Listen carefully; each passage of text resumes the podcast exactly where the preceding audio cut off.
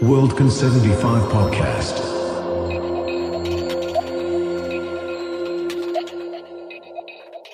So, welcome to Worldcon 75 podcast. My name is Jani Ulen and I'm joined today here by Andrew M. Butler, senior lecturer from the Canterbury Christchurch University. Welcome. And Aino-Kaisa Koistinen from the University of Jyväskylä, a senior researcher in that institution and also the vice chairperson of FINFA, the Finnish Society for Science Fiction and Fantasy Research, and Fafni, the journal in this case. Welcome to you as well. Thank you. So today we are here to talk about basically science fiction, cinema and television, so audiovisual science fiction depictions. And we have two, you could say, experts on the field here and who will hopefully, well, tell us interesting things. But since this is a field that has many, let's just say, contemporary topical questions, let's move on to those first. And one of the, so to say, we're going to discuss gender today, since that is your field. And one of the perhaps gender-oriented things this year has been the Wonder Woman movie. So we might as well go straight to that. So how do you feel about that, so let's just say, phenomenon of Wonder Woman movie? Well, that's a kind of a big question, really. The phenomenon of Wonder Woman, which actually goes back like decades. But I like the Wonder Woman film very much, even though it's a bit problematic with sort of narrative of the heterosexual love being the key to sort of unlocking Wonder Woman's powers and so on. But I think that it is still an empowering film of a strong and capable woman. But maybe I will let Andrew say something and we can then discuss more because it's sort of a big topic. Yes, I mean, I think I basically agree with you. It is great that we have a strong female role model for adults and indeed for kids. And that comes in the last couple of years on the wake of The Force Awakens and Rogue One. And even to some extent, Bill in the latest season of Doctor Who. But what we seem to have is that sense of the special one-off woman who's born to greatness. Okay, trains. Now, there's lots and lots and lots and lots of men that are in that character as well. And my understanding as somebody who is a cis man, who, is obviously going to have an awkward relationship with feminism. My understanding is that the kind of the shared relationships and power between women is a more interesting thing than a dominant man who is the leader, as it were. So kind of Wonder Woman as a one-off character, I think, is kind of problematic. There's lots of potential interesting relationships. I can't remember the name of the assistant in London, which is kind of telling that yes, I can't remember her name. And kind of embarrassing, but it would have been nice to see more of that relationship. The Bechdel test, or is it Bechdel test of, is there a film, is there a narrative that has a conversation between two named women that isn't about a man, is my recollection of the more or less pattern of it.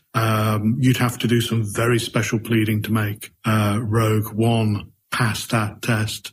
Don't think Wonder Woman does. But at the same time, it's a step in the right direction. A female director being given a big budget. There's pretty well only Katherine Bigelow and first 50 Shades of Grey, Sam Taylor Wood, who are working in that kind of huge budget playground. If Wonder Woman had failed, then that could have been the last kind of powerful woman film that we saw, in the near future. I mean, kind of thinking, I've not seen all the Avengers films, but all the female characters there seem to be very much supplementary and not kind of the main point of the plot. I have to say that actually, I think that Wonder Woman does pass the Bechdel test when they are at the Amazonian, or what's the name of their island there. Then there's basically all women, so they just talk with women, not about men. But I think you are very correct in the observation that you shouldn't see Wonder Woman as a one-off, but you should situate her in the context of strong female characters in speculative fiction. And because of that, I've sort of found it kind of surprising that these new strong female superheroes and protagonists have faced sort of a backlash and have caused so strong reactions, because, of course, we have had strong female characters in science fiction and fantasy for decades. If we go to comics, and television has had Bionic Woman, for example, and then there's, of course, Alien films. And in Alien, Ripley was just a regular woman. She wasn't like this person who is born to do that task. At least in the first films, she was just a regular woman. And in that sense, she was kind of an exceptional sort of science fiction and fantasy female hero. And I think that the more interesting women actually now are appearing in television. For me, for example, Orphan Black, the series, I don't know if you have seen it, but it's actually a series about clones. It's on Netflix. And all the main characters are women, except for one gay man. And yeah, there is one heterosexual man also, but he's maybe not such a central character. So the whole series sort of revolves around these female characters. So I think that there is, in this sense, also a change in the way how many women are portrayed in the same series, interacting with each other and having friendships. I mean, it occurs to me that wearing my media studies hat, that television hasn't historically been a medium that's perceived to be domesticated in the widest sense of the word. So it has been quite open to female characters, and I don't think I've seen more than one episode, but things like I Love Lucy from the 1950s, which were playing interesting games with gender roles, to which you'd have to go to something like the romantic comedies of Catherine Hepburn to see anything kind of interesting. So that there's been a history of female characters on TV and female stars on TV, but I think there has been a shift probably round about the time of Xena, Warrior Princess, and Buffy. Both have problems, but they wouldn't be interesting if they didn't have problems. So I guess it's been coming since, when was Xena? Early 90s, mid 90s? Maybe 97 or something. Yeah, my memory was before Buffy, but we're talking 97, I think, is when Buffy, maybe 96. I suppose... going back to Alien and precisely that, I believe the character of Ripley was written as a character, and Ridley Scott, our actor, thought, we'll put a woman in the role, which was brilliant. To kind of, gender blind casting is kind of interesting. I mean, the other thing about that film, and think of the context from which that came. I do apologise on diverting us from TV at the moment, because I know more films than TV. You can kind of read Alien as a kind of slasher film, and it's round about the same time as Halloween and Friday the 13th, that big explosion of films, which on the one hand had a strong female character as the person who survived, spoilers, but equally de-sexed them and featured long drawn-out sequences in which they were menaced by nasty masked men with ice picks and axes and chainsaws and the rest of it. So sometimes in this, the strong female protagonist on TV and Buffy, on the cinema screen, there's a certain amount of sadistic spectatorship for a male viewer. I don't know what the female gaze at a slasher film would be like. But there's a certain amount of some kind of punishment fantasies is sometimes going on in some of those texts, or it flirts with, how many times can you beat this woman to a pulp? And there's British TV, there's been an awful lot of dramas recently.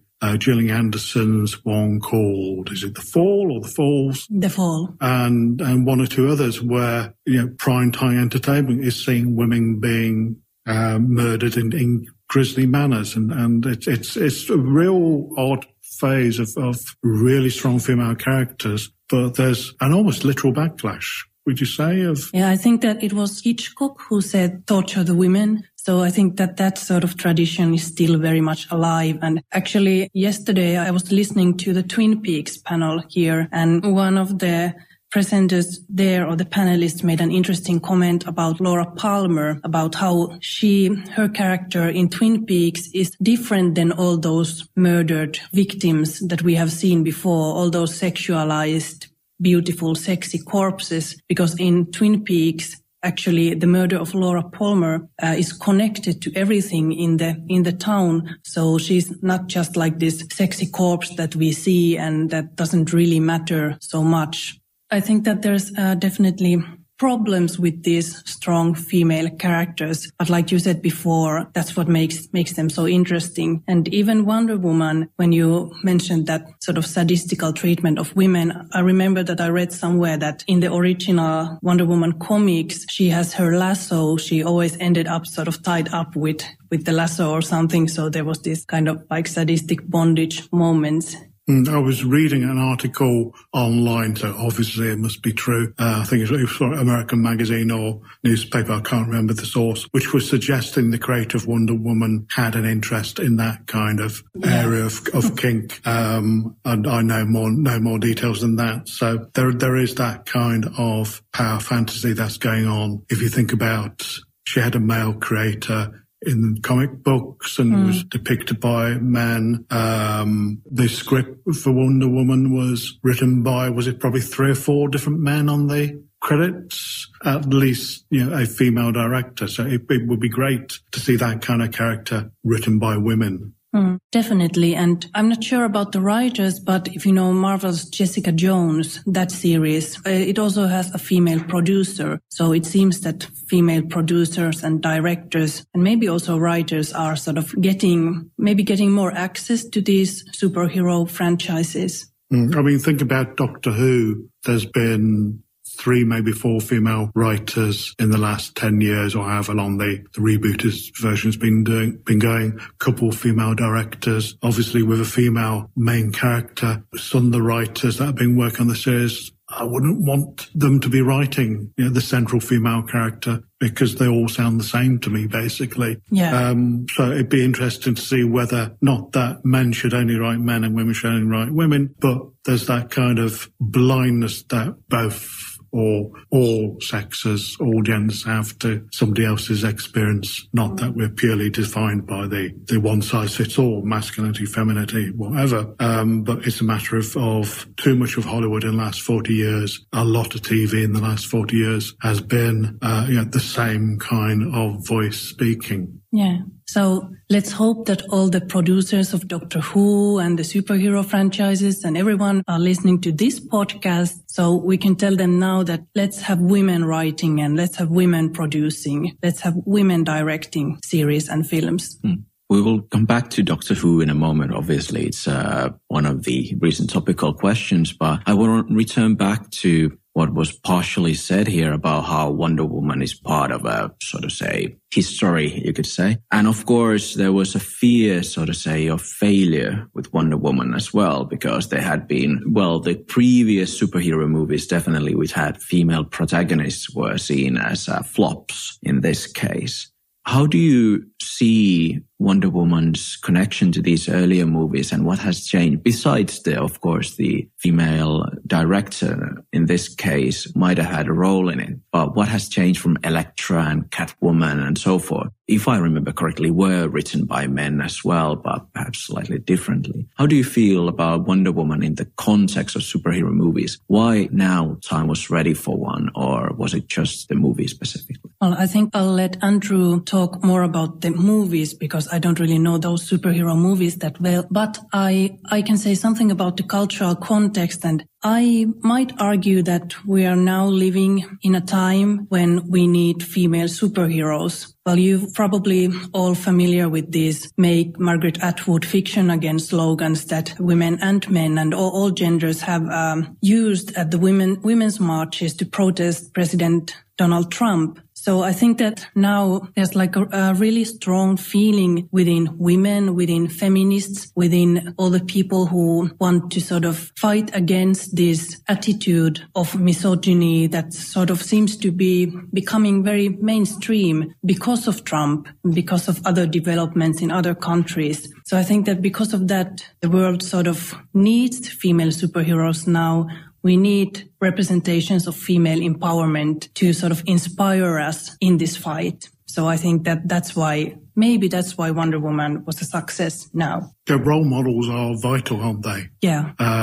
power fantasies are vital for us, and that kind of sense of you can do something, you can make a difference. In practice, it needs lots of people trying to make a difference. And you know, I have years of conversations of you can't change anything, so let's not try.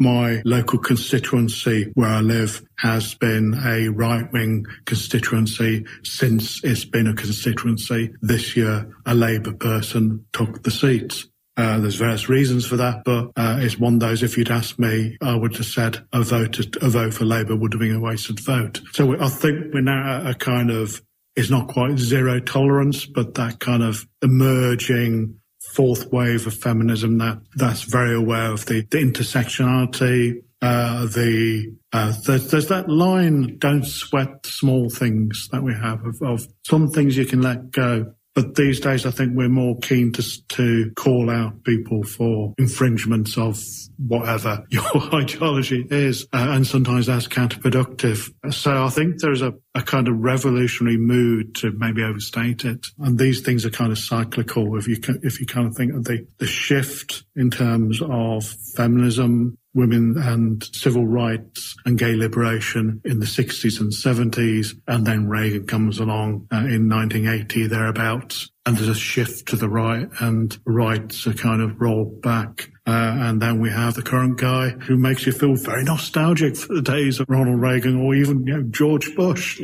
But I think one of the other things that has happened, and we've got to be careful not to say that women were not part of fandom, or women weren't consuming science fiction 10 years ago, 20 years ago, 30 years ago. Lots of women went to see Star Wars back in 1977, but they were perhaps being less visible to us for all kinds of reasons. But I suppose if we're going back to Xena and Buffy 20 years ago, if those people were watching those programs as teenagers, stereotypically they're probably with young families now. So we kind of got a generational thing of people brought upon science fiction with strong female characters, bring up families, probably using those same programs as quote-unquote role models for their own children, and things like the return of Doctor Who, Game of Thrones for always problems.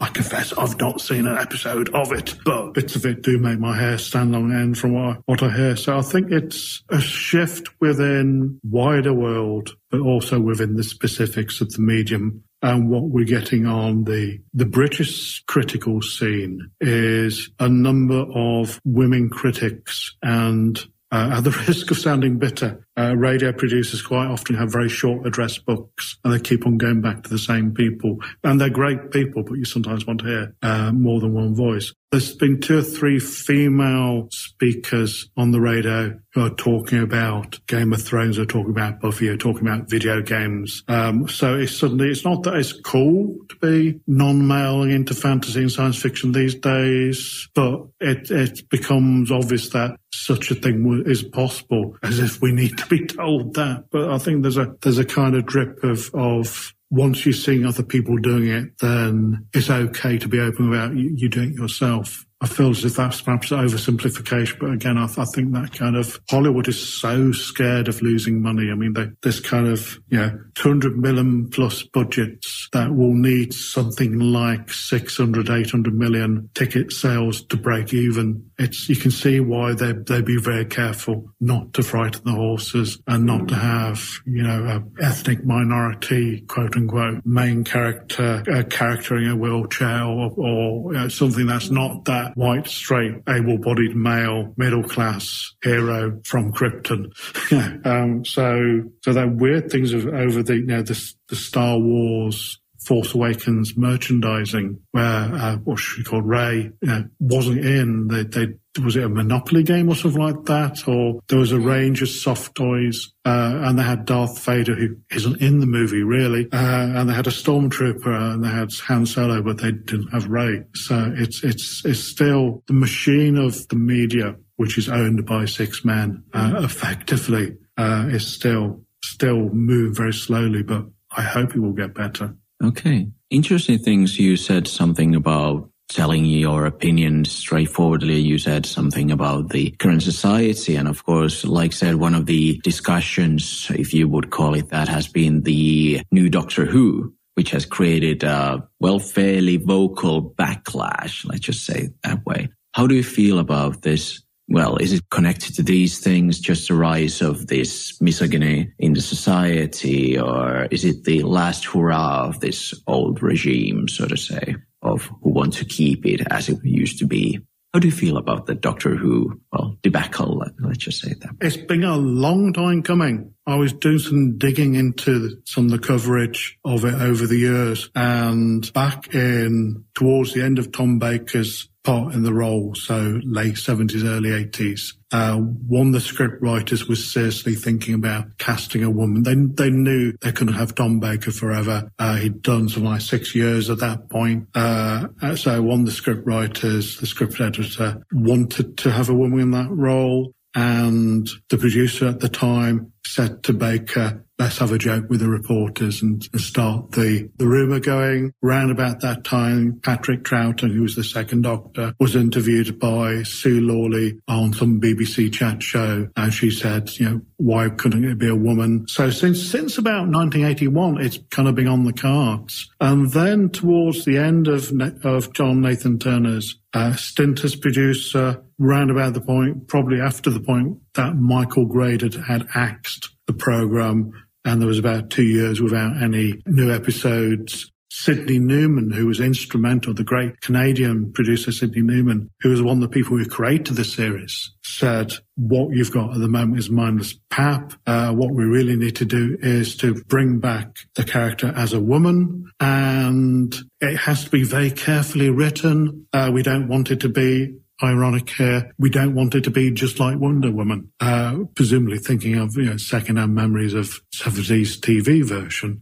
So, you know, it's been on the cards for, what is that, 40 years that we've had, I've lost count, 13 white male actors round about that playing the role. We've already established that their gender is more fluid than we took it to be. We've had a spoof episode where at one point Jani Ulen plays the role. And yeah, we've had all those strong female leads. Men still dominate, of course, but we've had things like Blake Seven, where we've had strong female characters. We had the British series The Avengers back in the early 60s as a strong female lead. So on the one hand, I say it's about time, no pun intended. On the other hand, if it comes down to rather too much dependence upon stereotypes of what women are supposed to be like, and you know, the line, oh my God, is full of bras.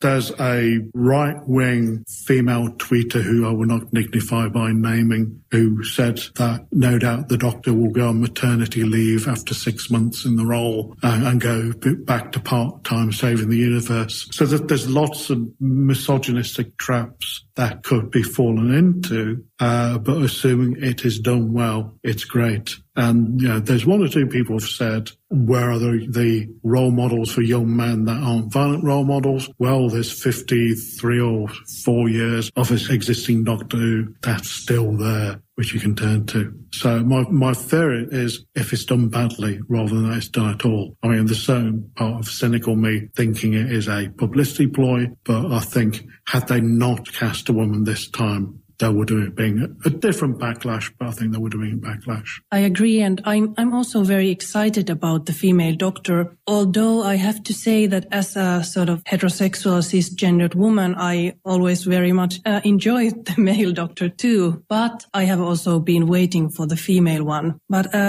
like you said, there's this sort of worry about how they will execute the female Doctor, how she will be, and will she sort of be used to discuss female stereotypes or whatever. And I've been thinking about this quite a lot, because there was this short piece, Doctor Who, on a Finnish newspaper, Helsingin Sanomat, and they interviewed a Finnish media scholar, Veijo Hietala, who said something like that it might be interesting if they bring in more emotions now because the new Doctor Woman is female. And then again, there was a fan who wanted them to just keep Doctor Who as he or she is. So I'm kind of having mixed feelings about this, whether they should sort of used the Doctor to highlight these sort of stereotypes about women, highlight special cultural issues about women, or just leave the Doctor as he or she has always been. And I'm kind of leaning towards the latter one, the one that just leaves the Doctor kind of as he or she has always been, because the Doctor is now a really great character, and I think that he's a character that's quite different from usual female characters in science fiction and fantasy, because he's very intelligent, he's witty, sarcastic, sometimes very dark, he's eccentric, and I don't think that this sort of strange and eccentric, intelligent female characters, I don't think that there are so many of those. So I think that they should try to keep the Doctor as much as they can. And if they want to somehow use the stereotypes about women, I hope that they succeed in breaking them instead of just sort of producing them again and again and again. I mean, in the last couple of episodes, when he had the Master and Missy interacting, there's an awful lot of stuff about him trying on makeup and him being turned on by himself. That was, of course, Stephen Moffat writing it. And that kind of, whilst it's funny, whilst it's amusing, I don't think that's the route it should be taking it. That's the kind of sniggering teenager dialogue, really. And yes, you could go down the much more emotional route, but then we're starting saying that emotions are for women and not for men, as it were. And what's going to be really interesting is the auxiliary, the supporting characters. I keep meaning to look this up, that there have been more male companions from the start than I actually remembered. That I think there's more or less a male companion for the Doctor until you get to Pertwee, and then you get all the unit characters are all male. And then I think it's when Pertwee's Doctor starts travelling again, we're back to kind of only a female companion. But one of the roles of the female companion is to fall down holes and discover things, is to be rescued, is to be the female identificatory figure, as it were, assuming you identify along with your gender. So if they feel that, you know, female Doctor needs a male companion, is he going to be falling down? He's not going to be, well, he might be scantily clad, as Doctor Who assistants used to be going back to the days of Leela. But the kind of politics of how then the supporting cast are represented become very interesting. That you can't just flip the genders, you can't just change all the he's and she's to she's and he's, because there's certain narratives that we're more comfortable with telling. So let's see if they can tell them. I mean, certainly going to be very interesting. I mean, again, you think of a step forward as half a step back. Of we've just had incredible character of Bill, a character who is a person of colour, a lesbian character, a strong female character, breaking all kinds of glass ceilings within Doctor Who. And yet, until, spoiler, right at the end of the season, we never actually see her complete a date. She's criticised for being closed-minded about race and gender, sexuality. There's various points where she's told off for being racist or for being closed-minded about different sexualities. So you've got a character who kind of is almost a poster child for possibilities of diversity, but still gets schooled by that white male patriarch Doctor of, no, that's not how it is. So I'm hoping it's going to be smarter than that. I'm hoping it's going to let the characters be people. In a sense, the best thing would be, in some ways, I think, for them to forget they've got a female main character and just go for it. The fact that she is, to our eyes, female, and we don't know. We know Time Lords have got two hearts and can regenerate. That's more or less all we know. So in a sense, maybe if she just becomes a character and we take the femaleness for granted, that might be the way forward. Well, we have been discussing very interestingly about event of more female characters and so, but we have been staying rather on the binary of male and female. How do you feel about going beyond that in the modern science fiction? Are we closing in on time with more, you know, different gendered people? And has it been something that science fiction has depicted in its history, in its film or television? Non-binary gender roles. I would have to think about it for a while, but Maybe the fact that I have to think about it for a while is already telling of the fact that there aren't that many. Orphan Black again comes to my mind because if you don't know the series, I'll explain a bit. So it's about clones. So there are these many female clones, and the series basically very much plays with the nature versus nurture thing. The clones are all very different. They have very different personalities. And in one or two episodes, there is also a female-to-male transgender clone. So in this sense, it's a very interesting series because of this whole nature versus nurture idea because of gender. But I cannot really think of any other series. I study television, not film, so I don't know that much of film. But in TV, I would think that there probably are some characters in science fiction series. Well, there are, for example, Babylon 5 or something, characters that we are not told about their gender, so we don't know their gender. There probably are those, but I cannot really remember. And also, I think in Farscape, there's some sort of non-normative genders.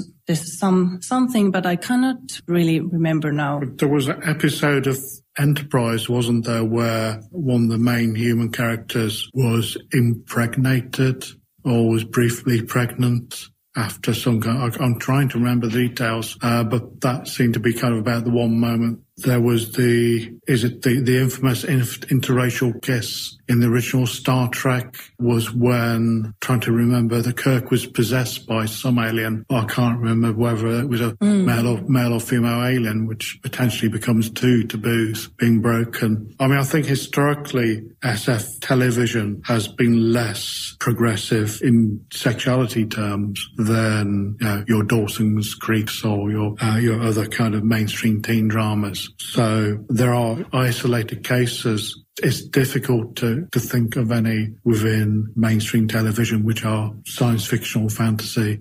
Within books, in Kurt Vonnegut's Sirens of Titan, I think it's the Tralfamadorians have 6 sexes, and that gets picked up by someone like Josephine Saxon in one of her novels. There will be things like, if you think about Left-Handed Darkness by Ursula Le Guin and Gwyneth Jones' Aleutian Trilogy, blank on the names, North Wind, Phoenix Cafe, and White Queen, I think, is the first one. You've got aliens whose gender or sex are not obvious to us.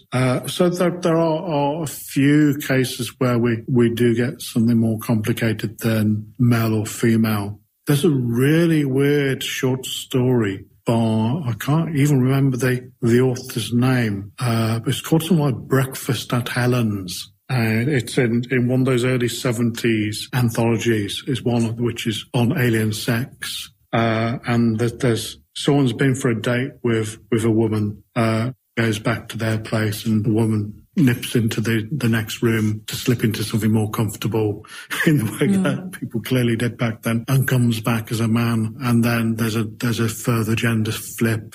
There's a Peter Carey short story from about the same time called Peeling, which got a similar kind of, the main character's being on a date with a woman, pulls at her earring, pulls the skin off. There's a man underneath also wearing an earring, and that gets pulled. So but again, that's oscillating between two binaries. I actually did a thought experiment with a class this year who are studying digital culture. And one of the things that we raise as an issue is, does biological sex mean anything within cyberspace, or is it gendered performance? So I asked them the question of, what would it be like if there was only one sex? What would it be like if there was 3 sexes? And they just about kind of cope with the idea of one sex, but 3 sexes, they just couldn't conceive. Risks like being a pun, doesn't it? But they couldn't think of what a third sex would be. It's almost as if division of labor roles, of reproductive technology is so fixing our minds as womb and whatever.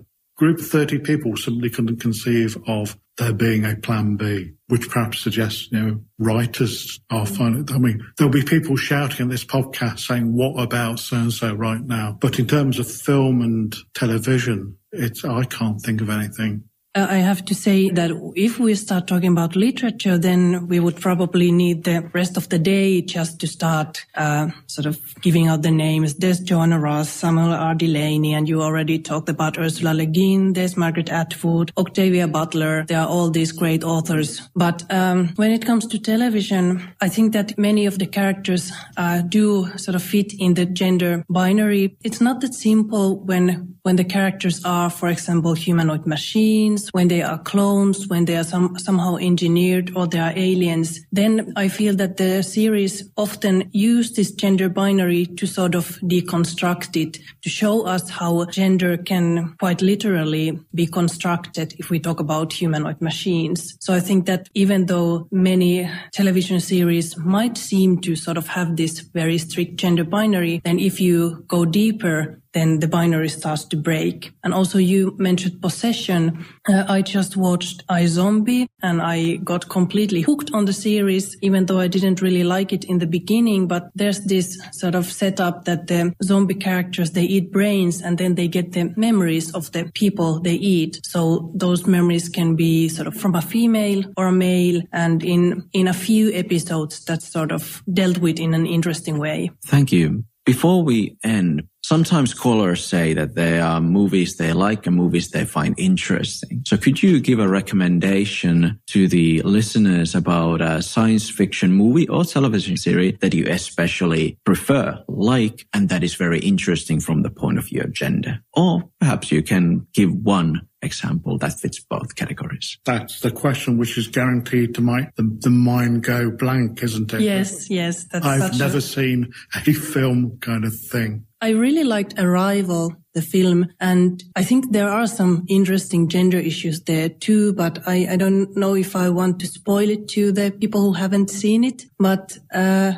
would say Arrival from films, and then The Handmaid's Tale, just because I watched it recently and it made such a sort of affective impact on me. In today's cultural landscape, with all the sort of hatred against others, against immigrants, against women, everyone should watch The Handmaid's Tale and then read the original novel, of course. I'm going to go obscure, which is not an attempt to be a one-person authorship, whatever the word would be, but it's the brain grasping at straws. There's a film called Born in Flames, directed by Lizzie Borden. And I mentioned Katherine Bigelow earlier. She's actually in this film. It's from about 1982, and I think there might be a DVD or Blu-ray release due soon. From time to time, it shows up on YouTube. But it's a feminist revolution after the socialist revolution has taken place in the United States. And it involves a group of women being trained by an army in Algeria for a bombing raid on the World Trade Center. I wonder why this film has kind of disappeared for 40 years. Can't think. And it's kind of third wave feminism era in that is early 80s, but it's very precisely about the intersections of class and race, ethnicity, ability, gender, sex. It's a very uncomfortable viewing. And it's ultra low budget. It's Super 8 or 16 mil stock, so it's very kind of grainy. But if you can track Born in Flames down, it's a very interesting watch. But otherwise, yes, Arrival was very interesting. Better take on it than Contact was, which is similar kind of plot idea. But yes, that was very nicely done. Thank you, Andrew M. Butler and Aino-Kaisa Koistinen, for this interesting discussion. It was great having you here, and we'll continue with different podcasts in the future. This podcast was made by Kiri Plotku Productions.